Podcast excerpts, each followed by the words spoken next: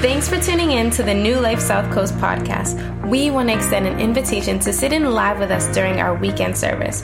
Wherever you're joining us from, we hope that this message inspires you but also challenges you in your walk with God. For more information, visit our website at newlifesouthcoast.com. Now, here's Pastor Marco with an encouraging word. I want to talk to you about Heart for the House. You know, we're, we're a few weeks away from moving into our own place, which is awesome. And my prayer for the next few weeks is for us to really understand why God's given us a place. You know, we've been nomads for five years. We have used every single school in New Bedford, and now we're in Fairhaven because all the other schools are like, we don't have a place for you, go to Fairhaven. Um, and, I, and I've seen God in these five years. Every, every school that we've been to, God has been there with us. You know, I, listen, some of you guys, you may tired of hearing this, but I will never get tired of telling the story of God's goodness and faithfulness in this place. A church of 30 people who now have over a thousand people, that's God. That's, that's, that is God. And we're building a building without taking a single loan. That's God, my friends. But my prayer is where we get the heart behind it. This is what this message is all about. And the next few, next week, I'm going to tag team with my baby mama. It's, it's Mother's Day. She's such a better communicator than I am, I'm telling you. Um, and you're going to love it for her sake, not mine. Believe me, you're going to love it. Um, John chapter 2, verse 13 says this It was nearly time for Jewish Passover celebration. So Jesus went to Jerusalem. In the temple area, he saw merchants selling cattle, sheep, and doves for sacrifices. He also saw dealers at tables exchanging foreign money. Jesus made a whip. Hello, somebody. Cute blue eyes, blonde hair, Jesus made a whip. And he said, Now watch me whip. No, I'm just, um, he's, he's, he didn't say that. Um, he didn't say he did it. Um, he made a whip from some ropes and chased them all out of the temple. Some of y'all leave. Jesus was like, No, I'm going to make you leave. Like, this, I'm telling you not to leave. Jesus like, You're going to leave today. Uh, right? WWJD, what would Jesus do? I have no idea sometimes. Did you expect Jesus to drive people out of church? He drove out the sheep and the cattle, scattered the money changers' coins over the floor. Can you imagine the scene? Turn over the tables. Someone's like, Yeah, let's do that right now. Verse 16 Then going over to the people who sold doves, he told them, Get these things out of here. Stop turning my father's house into a marketplace. Then his disciples remember this prophecy from the scriptures passion for God's house will consume me. Last week we talked about love. Passion is love in action. Passion is when you have a heart for something. That's what we call this heart for the house. Another word for passion here is zeal. Zeal for your house consumes me. Passion for God's house will consume me. Heart for God's house will consume me. Can you say amen? amen? So let me get right into it. What are you passionate about? Family. Family. Anyone else want to say it? What are you passionate about? Jesus. Christian living answer right there. What are you what, what else are we passionate about? Anybody on this side passionate about something? You're passionate about your church? Awesome. Business. Passionate about your business? What is it? You're passionate about healing? Anyone else? Passionate about the Celtics? You need a lot of prayer, my brother. You need, you need a lot of prayer. Jesus ain't going to help y'all. I'm just telling you right now. But we're all passionate about different things, aren't we? And we know you're passionate about something when you are consumed by it. You're passionate about something when you invest in it. You're passionate about something when, you, when your time feels like nothing, right? We talked about love last week, right? You're passionate about someone when you can spend time with them on the phone going, you hang up, now, now you hang up. what, what you doing? Nothing. What you doing? Nothing.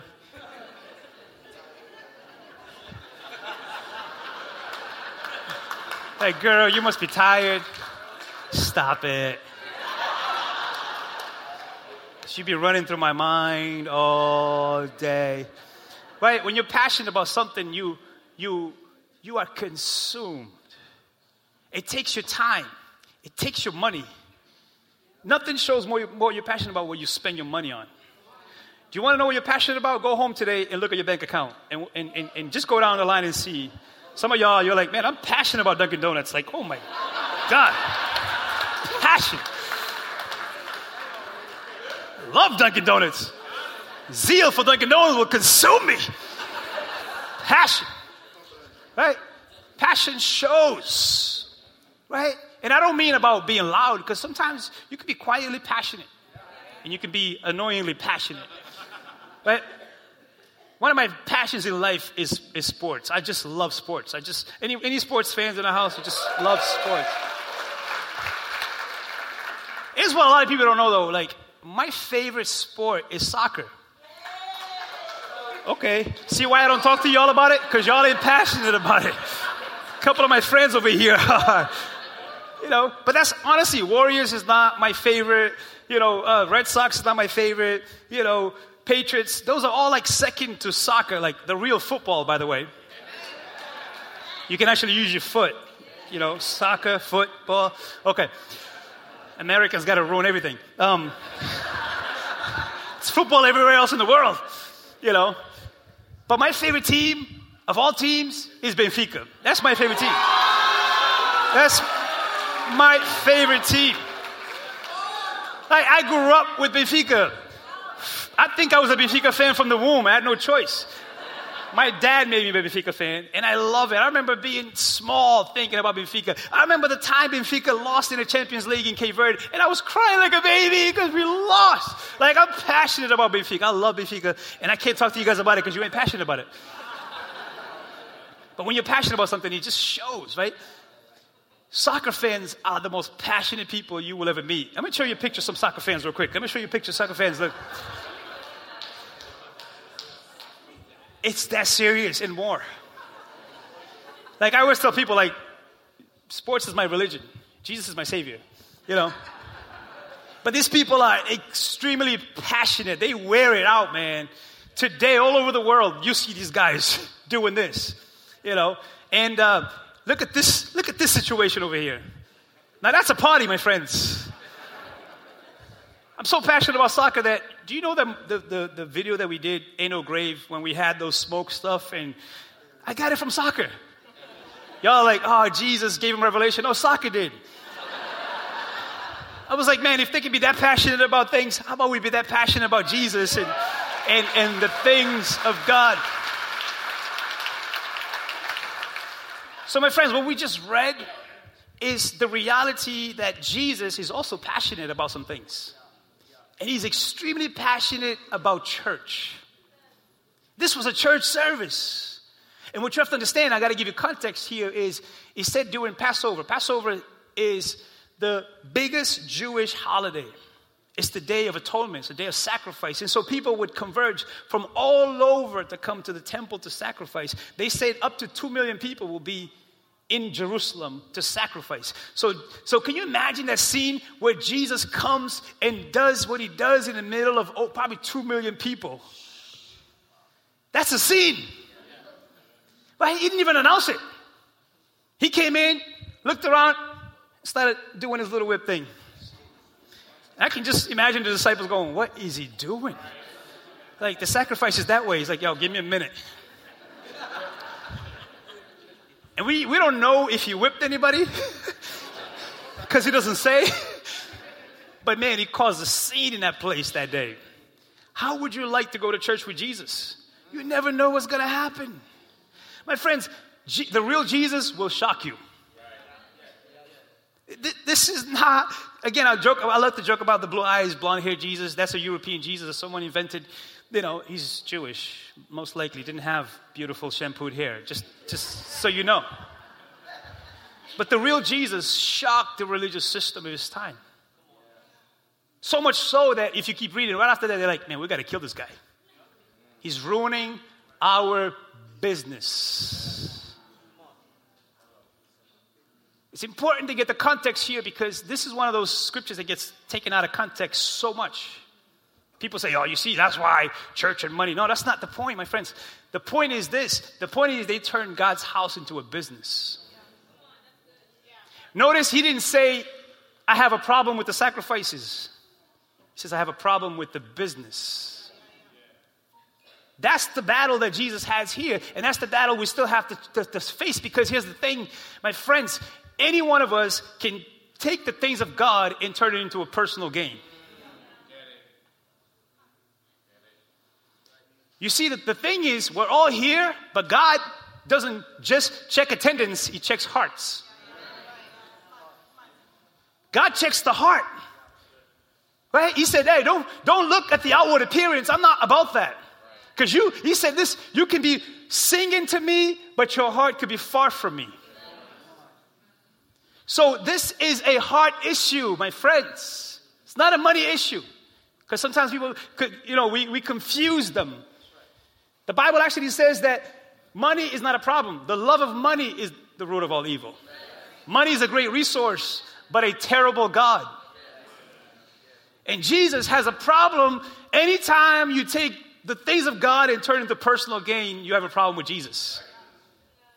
You ever been up late at night around 2 in the morning and you put on TV and there's a guy going, I got a miracle for you for $9.99?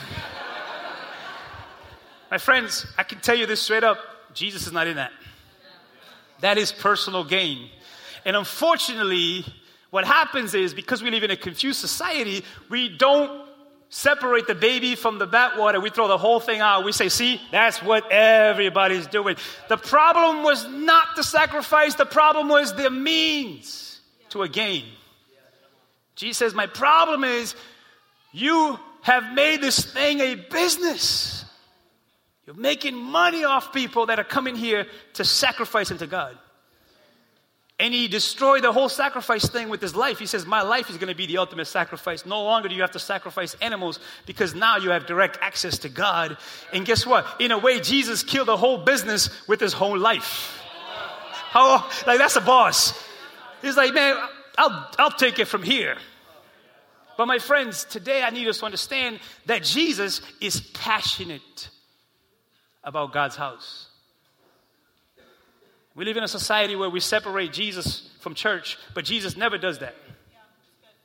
Jesus says, There's only one thing I'm going to build, and that's the church. Jesus, listen, this is going to mess you up. Jesus never promised to build your business. But if he's at the center of your life, then your business will automatically prosper because Jesus touches everything in your life. This is why I love this song because this song to me is, is, is, the, is the heartbeat of why we're here. Jesus, be the center. Because if you're the center, guess what? There's a ripple effect when you're the center, right? When you're the center, right? You know, they say the, the safest place to be in a storm is in the eye of the storm. Right? Jesus is the center, right? When you're the center, then guess what? There is this automatically flow of course, my family will be blessed. Of course, my finances will be blessed. Of course, my business will be blessed. Of course, my city will be blessed. Of course, my church will be blessed because the center is Jesus. So, you see why he was so upset about this? Because he said, Listen, you have moved the center and you put your business at the center. My friends, idolatry is when you put anyone above Jesus or anything. A relationship could become an idolatry. Going to church could become idolatry if Jesus is not at the center of our lives. Did you see why he was so passionate? It wasn't the, the building, it was the people, my friends. He knew, hey, you have distracted the people from the main thing. You're distracting them from what? From praying, he says. This house was meant to be a house of prayer. Why is this so important? Because prayer, my friends, is your lifeline to your heavenly Father. And Jesus said, if they come here and they sacrifice, but they don't pray, it's like empty rituals and worship and traditions. It doesn't mean anything if their heart is not attached to the Father that they're actually sacrificing to, and you got in the way of that. My friends, he's passionate about you connecting to God. That's his passion. That's why he, he, he went to this extreme to make a point that this is not okay. You have moved the center. Prayer is the heartbeat of the Christian. Without prayer, we don't know God. Any given relationship needs to be in communication. Show me a marriage where there's no communication, I show you a marriage in trouble. But show me a marriage that can talk through anything. I'll show you a marriage that can get through anything. Because if you're talking, there's always hope. If you're talking, there's always healing. My friends, prayer is actually experiencing God. Prayer is not trying to get to God, prayer is getting to God. That's why Jesus is so passionate about it. Because he's like, man, if people can get to God, if you can get Jesus right, you'll get everything else right. But if you get Jesus wrong, you're going to have a hard time getting anything else right. So you see how why he's passionate about it? Because he knows, man, the domino effect of prayer is that once you get that in the right place, it will culminate every area of your life. And if we get that wrong, we're going to get everything else wrong. My friends, Jesus is passionate about church. When people say things like, I don't have to go to church to follow Jesus, I'm like, you, either you're smarter than Jesus or Jesus is smarter than you. We got to make up our minds. But here's the thing, my friends it's not about going to church. It's not the point. The point is, we get to go to church. We get to be with God. We get to be with His people. We get to pray. We get to worship. We get to shout. We get to celebrate. We get to come to the altar. We get to fellowship. We get to have crews. We get to do serve the city. We get to change the city, my friends. That's what He's passionate about. He knows the domino effect of prayer. Because if you're truly praying to God, it doesn't stay there. You have to understand why he has such a heart for church because he knows the domino effect on people's lives. I want to I want to make it clear for us today, my friends, why we need to be passionate about what Jesus is passionate about. Because it affects all of us. Listen, let me, let me show you this domino effect of what I mean about starting with prayer at the center. Look, Prayer is connecting with God. And we know this if you're truly connected with God, like not just ritualistically connected with God, but your heart is connected with God, your soul is connected with God, your mind is connected with God, your heart is connected with God, guess what? It doesn't stay there. It will have a, an effect on you internally first, and then externally it comes out of you. Matter of fact, the Bible goes as far as saying if you say you love God and you stop there, you don't love others, you didn't never met God. The cross of Jesus shows you this. The cross has a vertical pole and an horizontal pole. What Jesus was doing, he's saying to us, listen, I'm dying to connect you with God and then to connect you with each other. You can't have one without the other. Listen, you know someone has experienced God when they want others to do too. Look what happens. The domino effect leads to number two. It leads to connecting with others. Jesus said the greatest commandment is to love God and love people. You can't have one without the other. Right? And when you love others, what happens, my friends? It leads to number three. There's better families and homes when Jesus is at the center. Come on, how many people in this house would say, My life and my family is in a much better place because Jesus became the center of our lives. Because there's a domino effect. It permeates your marriage and it permeates your children. This is why Joshua goes on to say, As for me and my house, we will serve the Lord. There's a domino effect that takes place. It leads to healthy city economy. Isn't it true? So many of you guys have told me you moved to New Bedford and bought a house because of the church. Who benefits when you buy a house? The whole city benefits when you buy a house. You're investing in the city. When you're investing in the city, you're investing in the well being of that city. See, we don't talk enough about this. The power of church. There was a time in our society where they understood that every city needed healthy churches for a city to thrive. And we've grown, and we've, we've drifted from that, and we wonder why our society is in trouble, my friends. We're in trouble because the center is off. Right. We're no longer seeking God for our decisions, for our policies. There was a time where our politicians would seek God together and they would say, In God we trust, and they would pray together and they would go to God for, for, for policies and understanding, and we drifted away from that. And you wonder why all of a sudden abortion is okay and everything else is okay. Why? Because no longer do we consult God. There's a domino effect. This country has been blessed because they put God at the center. And as God's people, it is our responsibility to keep God there. The center of our families, the center of our decisions, the center of our finances. Listen, understand this. This church being here right now is helping this school. Did you know that? Here's where the disconnect is when people say it's all about money. No, no, it's a resource. Last year in 2018, we spent $90,000 renting the schools. Where does that money go? Into our city, into our school department, into our kids. My friends, there's a domino effect. But if you don't get that, all you see is the outside looking in. But when you get invested, you understand no, there's an investment that we're making here. It's, it's blessing us and those around us. Even those that may not profess Jesus yet, guess what? You're paving the way for them to be able to come receive from God. That's why Jesus is so passionate about it, my friends. He knows the domino effect. Look, it leads to productive citizens. Because when you're walking with Jesus, you stop doing shady stuff. Can we just be honest? When you're walking with Jesus, you stop paying your taxes. When you're walking with Jesus, you're not doing drugs. When you're walking with Jesus, you're not spending on alcohol. When you're walking with Jesus, you're living right. I'm telling you, if our society would understand the power of church, and I mean healthy churches, who are seeking God, who are really at this, putting Jesus at the center and using everything that we have, all the resources, because of that passion, our time, our talent, our treasure is being about building God, God's house. And then that spills over into our society. You know how many people have come to this place and now are delivered from drugs and alcohol, and their lives are better because of it?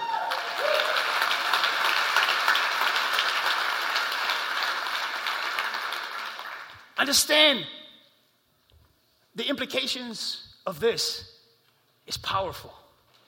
You know how many people will come out of welfare when they get right?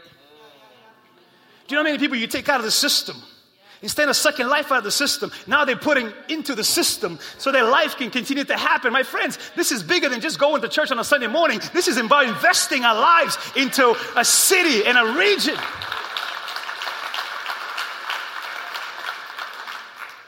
When you, when you get right with Jesus, you want to own stuff. Because He told you to own stuff. He loves your business because He knows the power of your business. He knows that if you do it right, if you put Him at the center of your business, you're blessing people. You're providing jobs. You're providing opportunities. So if you have a business in mind, put Jesus at the center of it and watch Him take it and break it and bless it and multiply it so that lives can be transformed. Listen, here's a business principle. If you go to business to make money, you will never make it. But if you go to business to help people, you will make money. Trust me, because God will bless it. I can't stress this enough. It was never about money.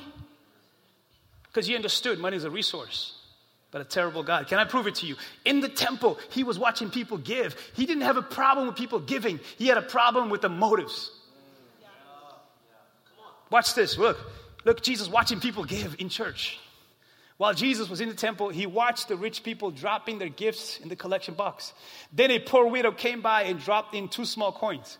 I tell you the truth, Jesus said, this poor widow has given more than all the rest of them, for they have given a tiny part of their surplus. But she, poor as she is, has given everything she has. You understand? Doesn't have a problem with giving. He has a problem with abuse when he's being used for personal gain. But he knows that tithing and offering is powerful because it's how you get the mission flowing, it's how you help people. And isn't it fascinating that we're building this place, 1.2 million, without taking one loan? Why? Because we all said, Jesus, we're here, like we're passionate about this. Use us for your glory and for your honor. But if you're not in the game, you're just a critical voice outside. I love sports, but you ever seen people who never played the game? They know everything, but they never played. It's like, how would you know when you never played? Monday morning quarterbacks, you know them. It's like, I like to see you in the pocket. You have a split of a second to make a decision, but you knew exactly what you were going to do. No, you'd be sacked like 20 times. You wouldn't even be able to say, huh, you'd be so scared once you see the linebackers in front of you. If you don't know what I'm talking about, is you know quarterback, you know height and okay, all right. go, go back to go back, go back. Let's continue that domino effect. Listen, it leads to more people getting helped. You know why? Because you would never not help others when you meet Jesus. Matter of fact, you know what Jesus said this? This is really powerful. He said, he said, The poor you will always have with you, but I want you to feed them. In other words, he's saying, I'm giving you the responsibility to help those who can't help themselves in this moment. But guess what? You do that enough, that person now will be rehabilitated. And hopefully, prayerfully, the domino effect happens. Because when you get help, you want to help somebody else. Are you tracking? This is powerful, my friends. This is not just a Sunday morning thing, this is a life. This is why he's like, man, you guys have to go back to the center of this thing and know why we do what we do. Listen, and then a new normal in our region begins to happen. Man, listen, call me a dreamer, but I really believe with, with all my heart that we are helping to change the spiritual landscape of this region in Jesus' name. I really believe it. Every person that gets saved, we're changing the landscape. Every drug addict that gets free, that's changing the landscape. Every person that buys a house, you're changing the landscape. Every marriage, you're changing the landscape. Every 15 year old who comes to Jesus, we're changing the landscape. So please don't reduce this to just a Sunday morning thing. That's missing the point. We're changing the landscape of a region, one soul at a time, one family at a time one block at a time, one service city at a time. Last week, a man came up to me in tears. He said, I'm homeless, but you guys came to me. And now I found a home church that my, that my family can go to. That's changing the landscape. I don't like it when people call it charity. It's not charity, it's Christianity. It is being Jesus' hands and feet in a very selfish society says, I want you to be selfless and see what I can do with a bunch of people who would understand the heart behind the house. So he's given us a headquarters for what? To do more of this. So now that money that we, we would put into the school, now we're going to put into our own mortgage and, be, and develop what we're doing and grow and, and have babies. I believe we're going to have babies in this church we're going to have a church in Taunton. I believe it with all my heart that we're going to spread this thing in Jesus' name. We, we listen, we can't help everybody, but we're going to help somebody in Jesus' name.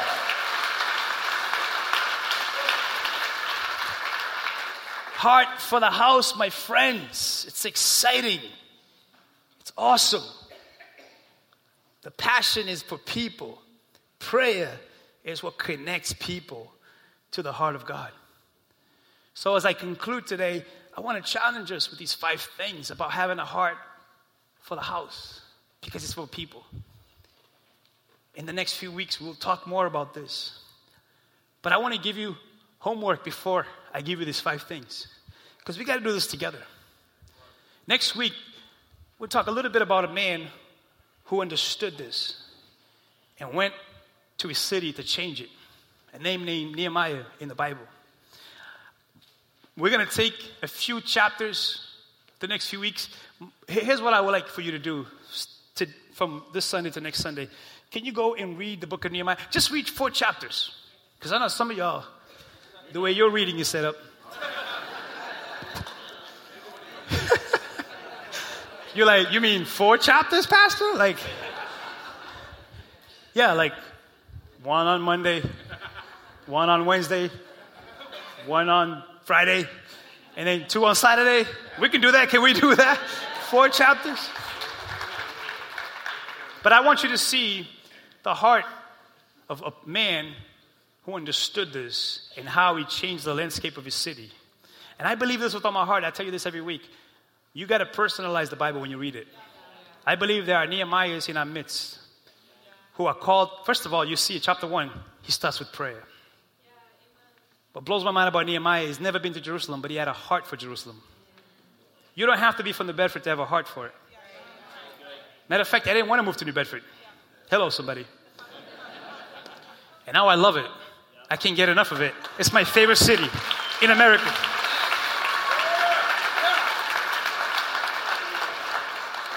You talk bad about New Bedford to me, I'll put Jesus on hold. I'm passionate about our city. We're going to change our city in Jesus' name. But, but here's what it takes, my friends, as we end here. I, please, please write these down. Take this seriously. All of us can have this heart and this drive. We can change things. Look, it starts with prayer. I've already talked about that. It, that's where you get the heart of God. Sometimes you even have to pray, God, give me the heart.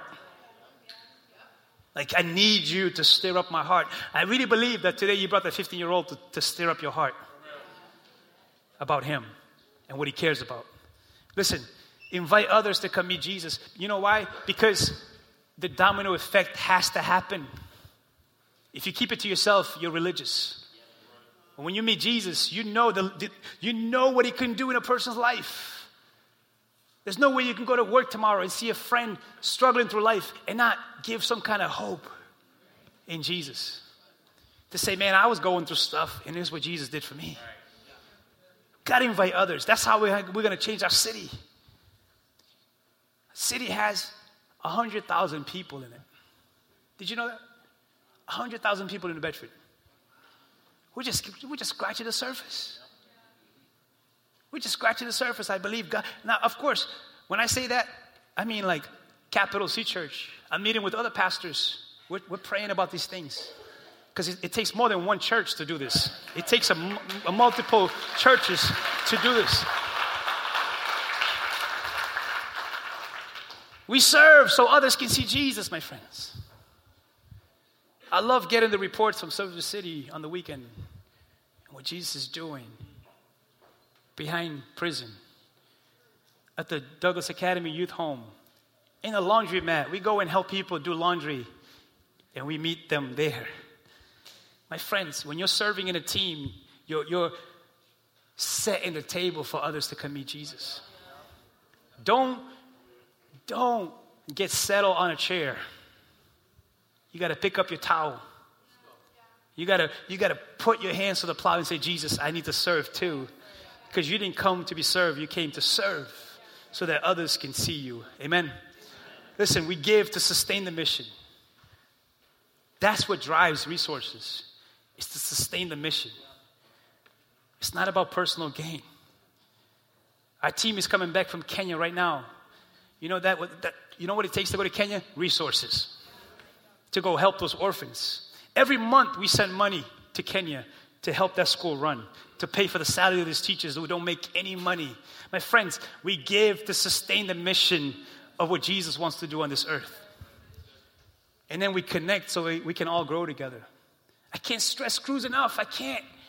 Because I know for a fact Jesus says that He doesn't do this on His own and He doesn't call you to do it on your own. We need each other to do this. We need to, to, to pray together. We need to have our heart together. Listen, if you if you can commit to two things, Sundays and a crew, I'm telling you how far we will go together. And we made sure we have 65 crews. There's got to be one for you. And if you come up to me today, you're like, yeah, but I'm a unicorn. We'll have one. Trust me.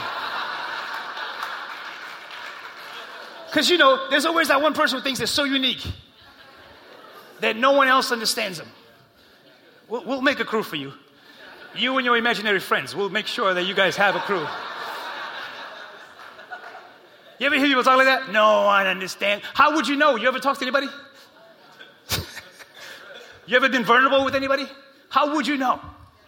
Majority of times when we say that, we've never had an actual conversation with people. But we had a lot of conversations with our own little mind. It's like, you got to take chances, my friends. Fellas, she won't know. She doesn't have a crystal ball.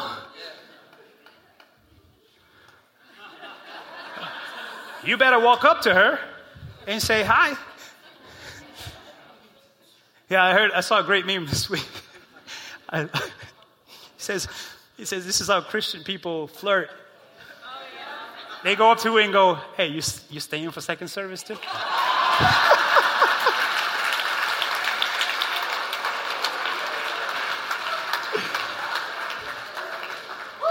Because I really love the worship. Can I worship next to you today? Is that. I'm trying to help people. I'm trying. There's couples crews, co ed crews, youth crew. Listen, there's crew for new believers. There's crew for those who are struggling with, with drugs and alcohol. Judgment free. Listen, we love you. We want you free. We want you to be delivered. We want you to be completely the person God wants you to be.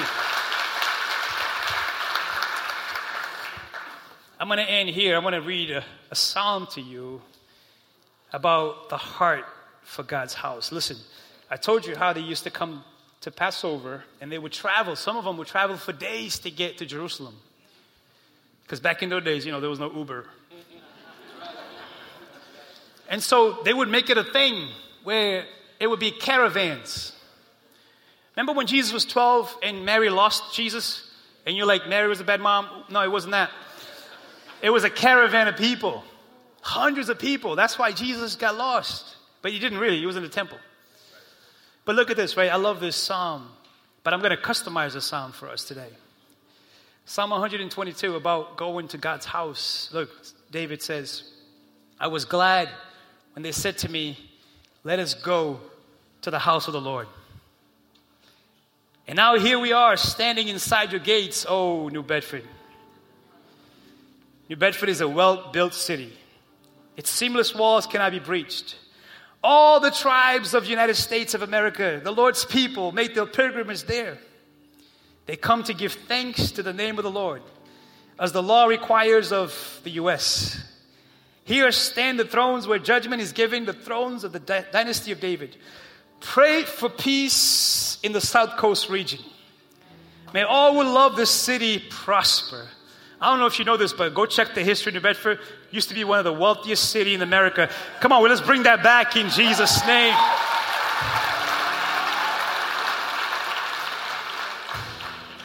Oh, New Bedford, may there be peace within your walls and prosperity in your palaces. For the sake of my family and friends, I will say, may you have peace. For the sake of the house of the Lord, O oh God, I will seek what is best for you or New Bedford. Can you say amen?